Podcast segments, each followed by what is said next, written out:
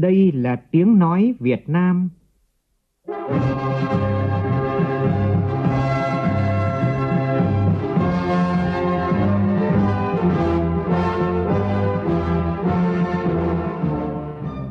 là tiếng nói Việt Nam, phát thanh từ Hà Nội, thủ đô nước Cộng hòa xã hội chủ nghĩa Việt Nam.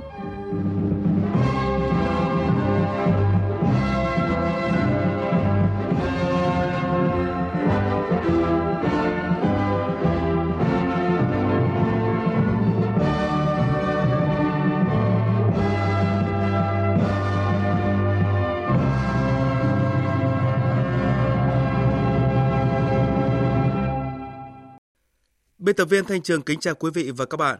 Mời quý vị và các bạn nghe chương trình Thời sự sáng thứ 6 ngày 13 tháng 8 năm 2021. Chương trình có những nội dung chính sau đây.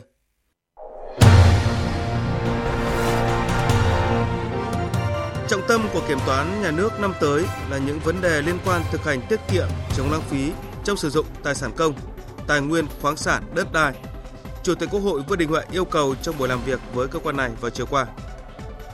Bộ Công Thương gửi văn bản hỏa tốc kiến nghị Thủ tướng Chính phủ chỉ đạo ngân hàng tạo điều kiện cho các doanh nghiệp được thế chấp vay vốn bằng chính sản phẩm lúa, gạo hàng hóa sẽ thu mua.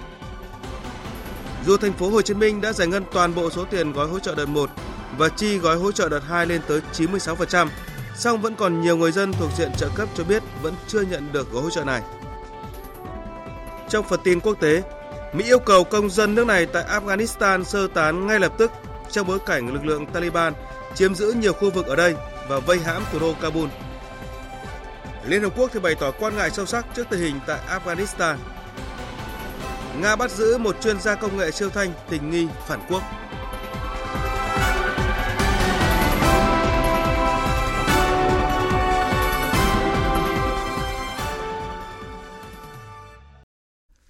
Bây giờ là tin chi tiết.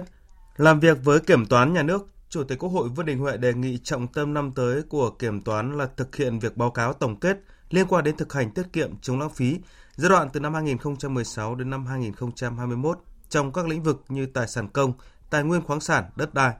Tin của phóng viên Lê Tuyết.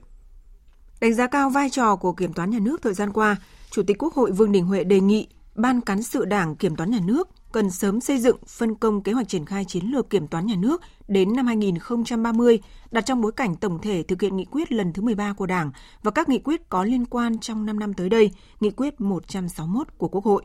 Cho rằng công khai là sức mạnh lớn nhất của kiểm toán nhà nước. Chủ tịch Quốc hội Vương Đình Huệ yêu cầu kiểm toán nhà nước tiếp tục đẩy mạnh công khai công tác kiểm toán nhà nước bằng nhiều hình thức. Các đồng chí về bám sát để phục vụ các cái nhiệm vụ và thực hiện các cái chức năng nhiệm vụ của Quốc hội, rồi giúp cho chính phủ trong cái công tác quản lý và điều hành, nhất là tháo gỡ các cái điểm nghẽn hiện nay.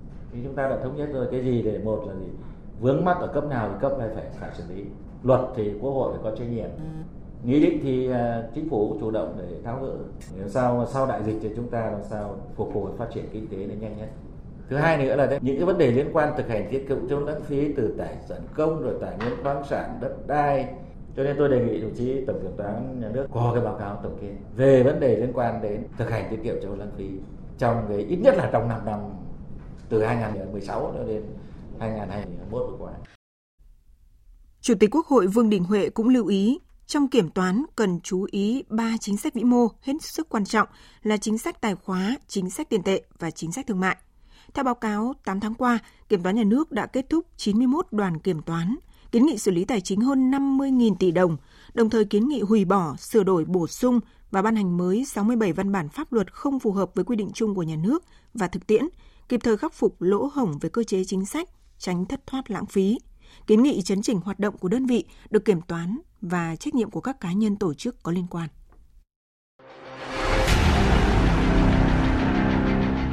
Đẩy lùi COVID-19, bảo vệ mình là bảo vệ cộng đồng.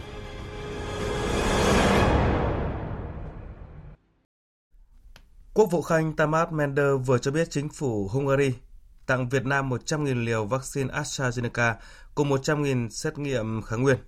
Phóng viên Hải đang theo dõi khu vực Đông Trung Âu thông tin. Ông Menzer cho biết đây là thời điểm để Hungary có thể giúp đỡ các đồng minh và đối tác trong công cuộc chống dịch bệnh COVID-19, trong đó có Việt Nam. Ông Menzer khẳng định Việt Nam là một đối tác quan trọng hàng đầu của Hungary tại Đông Nam Á. Hungary cũng là đối tác truyền thống và quan trọng của Việt Nam. Do đó, việc chính phủ Hungary hỗ trợ vaccine ngừa COVID-19 và các bộ xét nghiệm nhanh COVID-19 cho Việt Nam là hành động thiết thực, minh chứng cho mối quan hệ tốt đẹp hữu nghị lâu đời giữa hai quốc gia, xứng đáng với quan hệ đối tác toàn diện mà hai quốc gia đã thiết lập từ năm 2018. Bên cạnh đó, ông Menser cũng chia sẻ, chính phủ Hungary sẽ cho Cộng hòa Séc mượn 100.000 liều vaccine Janssen, bởi lẽ Cộng hòa Séc cũng là một trong những đồng minh quan trọng nhất của Hungary. Trước đó hôm qua, Tổng thống Pháp Emmanuel Macron thông báo trên Twitter việc nước Pháp chia sẻ 670.000 liều vaccine ngừa COVID-19 cho Việt Nam thông qua cơ chế COVAX. Đây là lần đầu tiên chính phủ Pháp chia sẻ vaccine với Việt Nam thông qua cơ chế này và là hành động cụ thể hóa các trao đổi cấp cao giữa lãnh đạo hai nước Việt Nam Pháp trong thời gian qua. Tỉnh Bình Dương hôm qua ghi nhận hơn 3.000 ca mắc tăng gấp đôi so với ngày trước đó.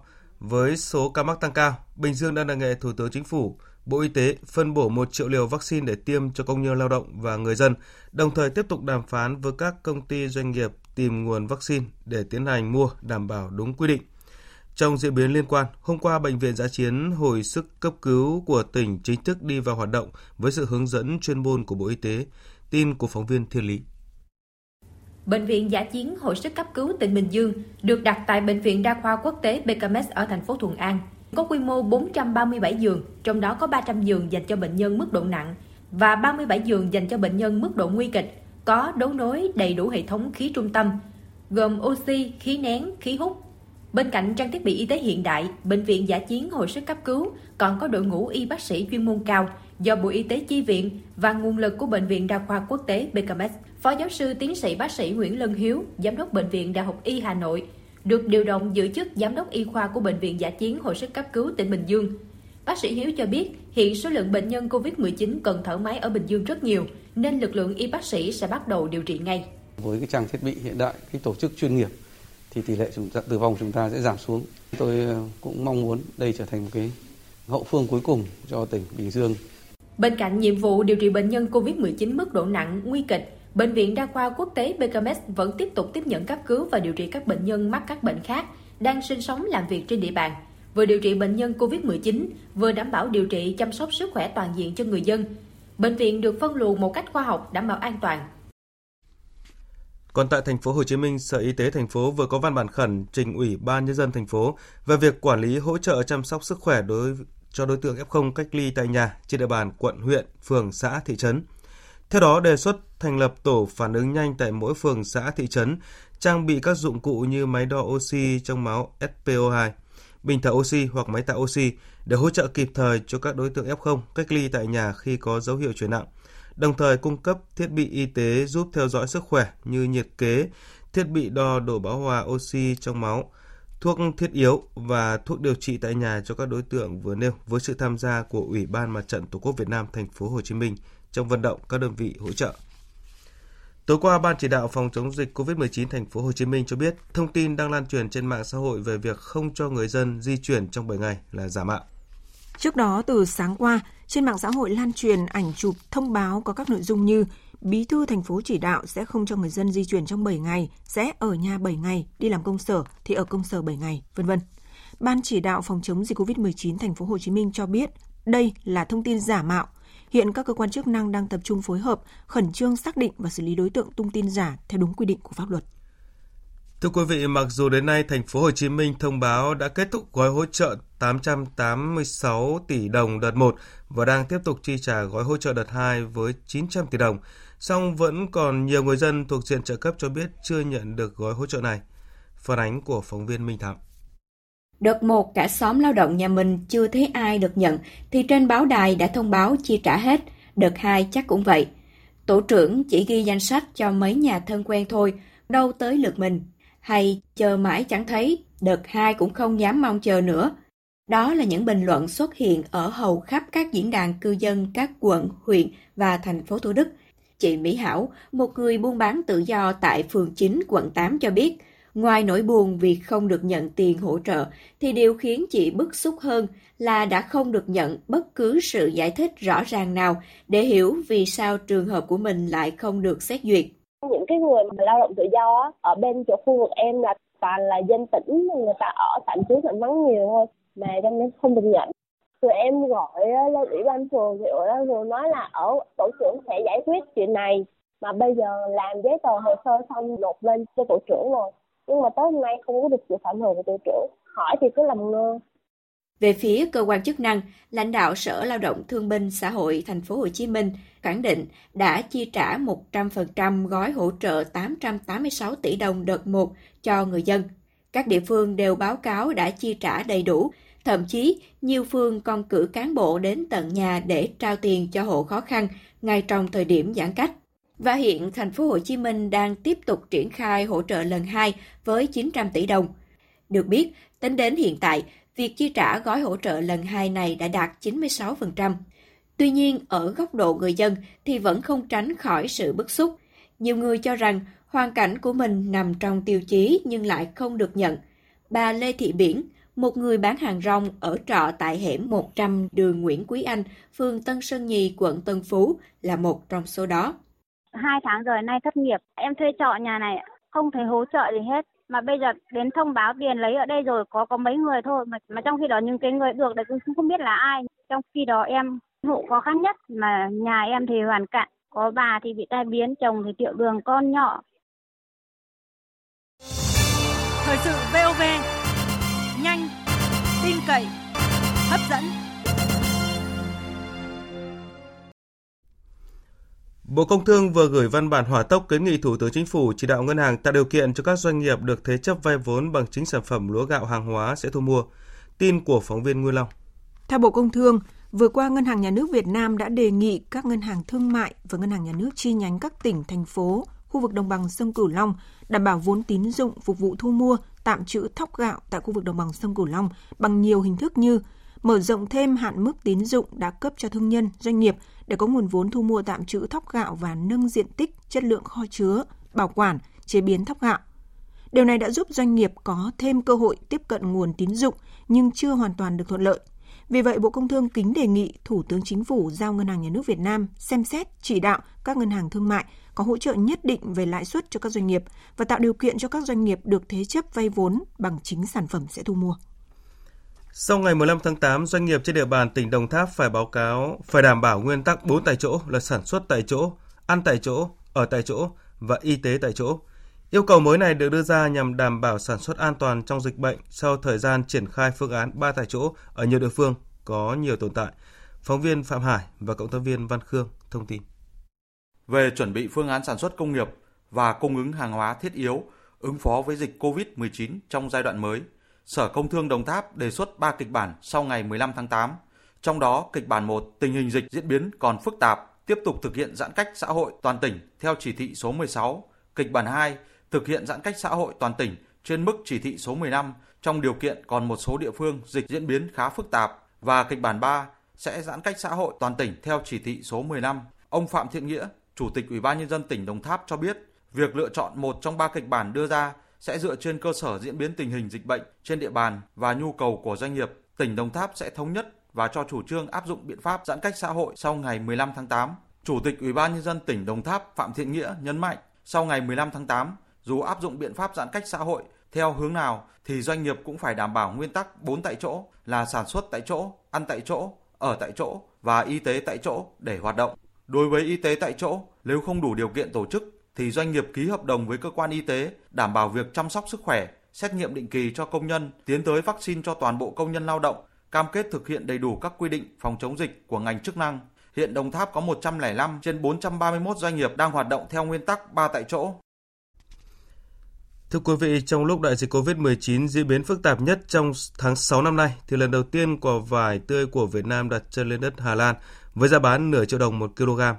Và ngày 2 tháng 8 vừa qua cũng là lần đầu tiên một lô hàng 22 tấn quả sấu đông lạnh của nước ta được xuất khẩu, phân phối và tiếp thị tại thị trường Australia với giá bán thấp nhất là 18 đô la Australia 1 kg. Tất cả những câu chuyện này cho thấy nếu các bộ ngành địa phương và doanh nghiệp vào cuộc thì rất nhiều mặt hàng nông sản của nước ta sẽ xuất khẩu ra nhiều thị trường nước ngoài với giá trị cao gấp nhiều lần giá bán trong nước.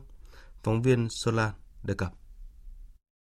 Tại thị trường Hà Lan, quả vải tươi Việt Nam được giới thiệu tới khách hàng với giá 18 euro một kg, tức là hơn 550.000 đồng một cân. lô gần một tấn vải thiều Thanh Hà, Hải Dương hạ cánh tại sân bay Schiphol, Hà Lan hồi tháng 6 với mục tiêu phân phối cho các siêu thị Á Châu tại Hà Lan, Pháp, Đức thì trước đó hai ngày, các thương vụ và doanh nghiệp của ta đã gửi sản phẩm mẫu đến tất cả các siêu thị Á Châu tại Hà Lan để thử và nhận được sự hưởng ứng mạnh của các chủ siêu thị. Còn lô 6 tấn vải thiều lục ngạn lần này từ cảng Hải Phòng vượt biển đến cảng Rotterdam, Hà Lan.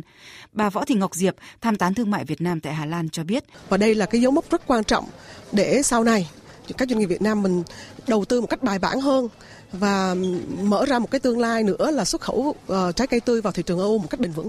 Theo ông Vũ Bá Phú, Cục trưởng Cục Xúc tiến Thương mại Bộ Công Thương, các vùng trồng nông sản xuất khẩu hiện nay cần được các ngành cấp giấy chứng nhận trồng theo tiêu chuẩn Global Gap, Việt gáp và được cấp mã số vùng trồng xuất khẩu. Chúng ta sẽ phải làm công tác quảng bá về thương hiệu cũng như là chất lượng sản phẩm ngày một tốt hơn và cung cấp nhiều hơn cho cái thị trường nhập khẩu.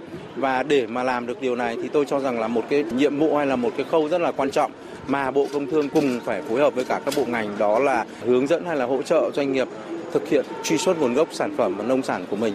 Trong khi dịch COVID-19 còn diễn biến khó lường, Bộ Công Thương thông qua các cơ quan xúc tiến thương mại trong nước và hệ thống thương vụ Việt Nam trên toàn thế giới đã tổ chức nhiều hoạt động giao thương trực tuyến với các đối tác xúc tiến thương mại, tạo ra hàng ngàn kết nối giữa các doanh nghiệp Việt Nam và các nhà nhập khẩu nước ngoài tại các thị trường xuất khẩu trọng điểm và tiềm năng.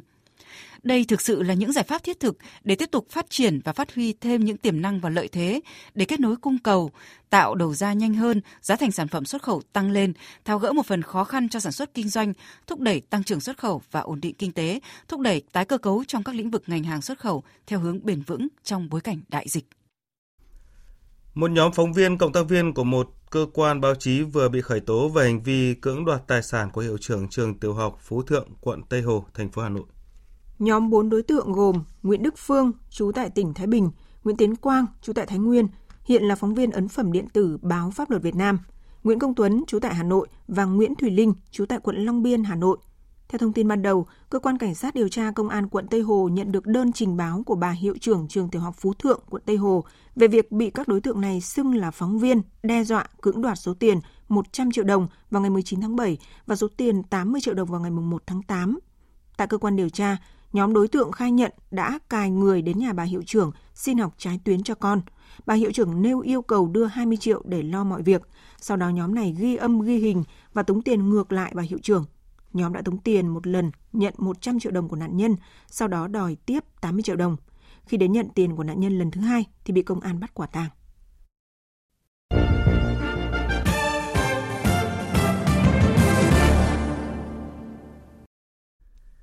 Mở đầu phần tin quốc tế là những diễn biến tại Afghanistan. Nhóm Taliban tuyên bố phong trào này sẵn sàng tham gia chính phủ chuyển tiếp và không có ý định lật đổ Tổng thống Araf Ghani.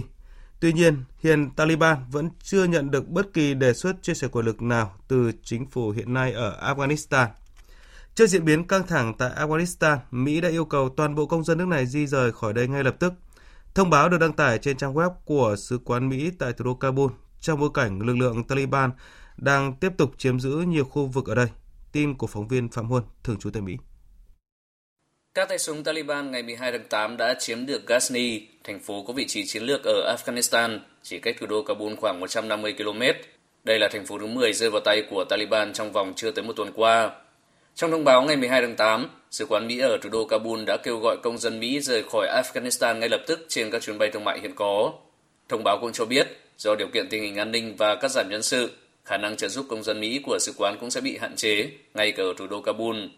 Bộ Ngoại giao Mỹ cùng ngày thông báo sẽ tạm thời triển khai bổ sung binh sĩ tới Afghanistan để giúp sơ tán một số nhân viên sứ quán ở thủ đô Kabul. Hiện có khoảng 5.000 nhân viên quân sự và dân sự đang có mặt ở sứ quán Mỹ và gần sân bay quốc tế Hamid Karzai và Mỹ dự kiến sẽ rút một số lượng lớn nhân sự tại đây trong bối cảnh bất ổn an ninh.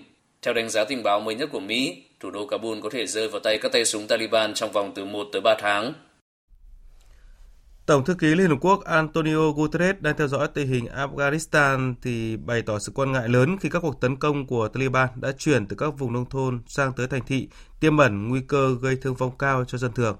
Người phát ngôn Liên Hợp Quốc Stephen Dujarric cho biết. Chúng tôi vẫn duy trì đối thoại với Taliban tại Qatar. Chúng ta vẫn có thể tin vào một giải pháp chính trị. Tuy nhiên, điều này không có nghĩa là chúng ta không thấy những gì đang xảy ra tại Afghanistan. Không phải chúng ta không thấy nỗi đau khổ của người dân tại đó. Vì vậy, câu hỏi được đặt ra, liệu Taliban có vi phạm thỏa thuận đã ký với Mỹ hay không? Cuộc đối thoại giữa đại diện chính phủ Venezuela và phe đối lập với sự tham dự của Na Uy sẽ diễn ra hôm nay tại Mexico. Phái đoàn chính phủ Venezuela tham gia cuộc đàm phán lần này sẽ do Chủ tịch Quốc hội và Thống đốc bang Miranda dẫn đầu, trong khi phe đối lập sẽ có sự tham gia của các chính đảng hành động dân chủ, thời đại mới, ý chí nhân dân và công lý trước tiên. Tổng thống Venezuela Nicolas Maduro cho biết sẵn sàng đàm phán với thủ lĩnh phe đối lập Juan Guaido và nhấn mạnh chương trình nghị sự phải tập trung vào việc yêu cầu Mỹ dỡ bỏ các lệnh trừng phạt. Trong khi đó, phe đối lập muốn sử dụng các cuộc đàm phán để thúc đẩy việc đảm bảo các cuộc bầu cử tự do và công bằng. Cơ quan an ninh Liên bang Nga vừa bắt giữ lãnh đạo một công ty nghiên cứu công nghệ siêu thanh với cáo buộc phản quốc. Người bị bắt giữ là ông Kuranov, 73 tuổi, bị cáo buộc bán các thông tin mật liên quan đến nghiên cứu của mình cho một người nước ngoài. Theo quy định của pháp luật Nga, người bị buộc tội phản quốc có thể chịu án tù giam từ 12 đến 20 năm. Ông Kuranov là người đứng đầu công ty nghiên cứu và phát triển các hệ thống siêu thanh có trụ sở tại thành phố Saint Petersburg. Theo thông tin từ công ty này, ông Kuranov là tác giả của hơn 120 công trình nghiên cứu và đứng đầu các nghiên cứu về công nghệ siêu thanh. Hiện Nga đang chiếm ưu thế dẫn đầu trong cuộc đua phát triển các loại vũ khí siêu thanh trên thế giới. Một tàu chở hàng treo cờ Panama đã mắc cạn ở cảng Hachinohe thuộc thành phố Amori miền Bắc Nhật Bản và bị vỡ làm đôi. Toàn bộ thủy thủ đoàn gồm 21 người Trung Quốc và Philippines đã được cứu an toàn. Tuy nhiên, một lượng lớn nhiên liệu đã tràn ra biển. Người phát ngôn lực lượng bảo vệ bờ biển Nhật Bản cho biết nhiên liệu dò dỉ từ tàu đã lan rộng ra phạm vi 24 km. Hiện cơ quan chức năng đang cố gắng kiềm chế lượng dầu dò dỉ nhưng vẫn chưa dựng được rào chắn dầu loang ở quanh con tàu. Nguyên nhân con tàu bị vỡ đang được điều tra làm rõ. Tiếp theo chương trình là thông tin thể thao.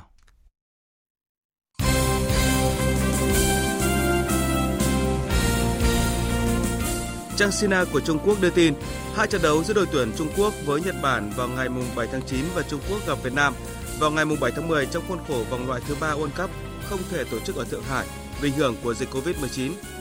Liên đoàn bóng đá Trung Quốc đang cố gắng thu xếp để có thể tổ chức hai trận sân nhà trong tháng 11 tại Thượng Hải. Đó là hai trận gặp Oman và Australia.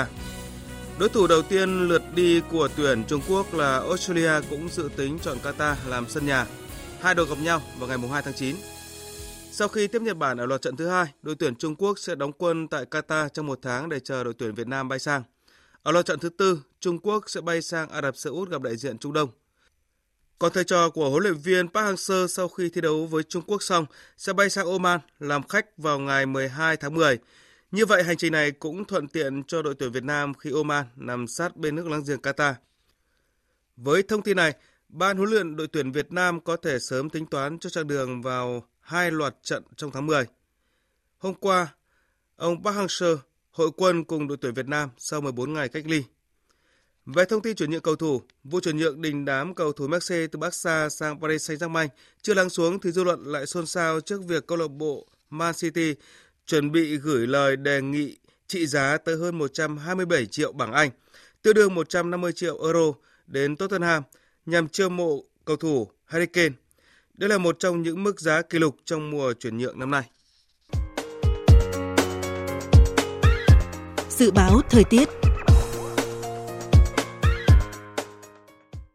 Phía Tây Bắc Bộ ngày nắng, có nơi nắng nóng, chiều tối và đêm có mưa rào và rông rải rác, cục bộ có mưa vừa, mưa to, gió nhẹ, nhiệt độ từ 24 đến 35 độ.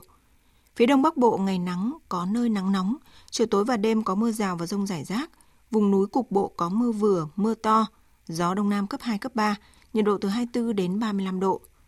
Khu vực từ Thanh Hóa đến Thừa Thiên Huế, ngày nắng nóng và nắng nóng gai gắt, có nơi đặc biệt gai gắt, chiều tối và đêm có mưa rào và rông vài nơi, gió Tây Nam cấp 2, cấp 3, nhiệt độ từ 27 đến 39 độ.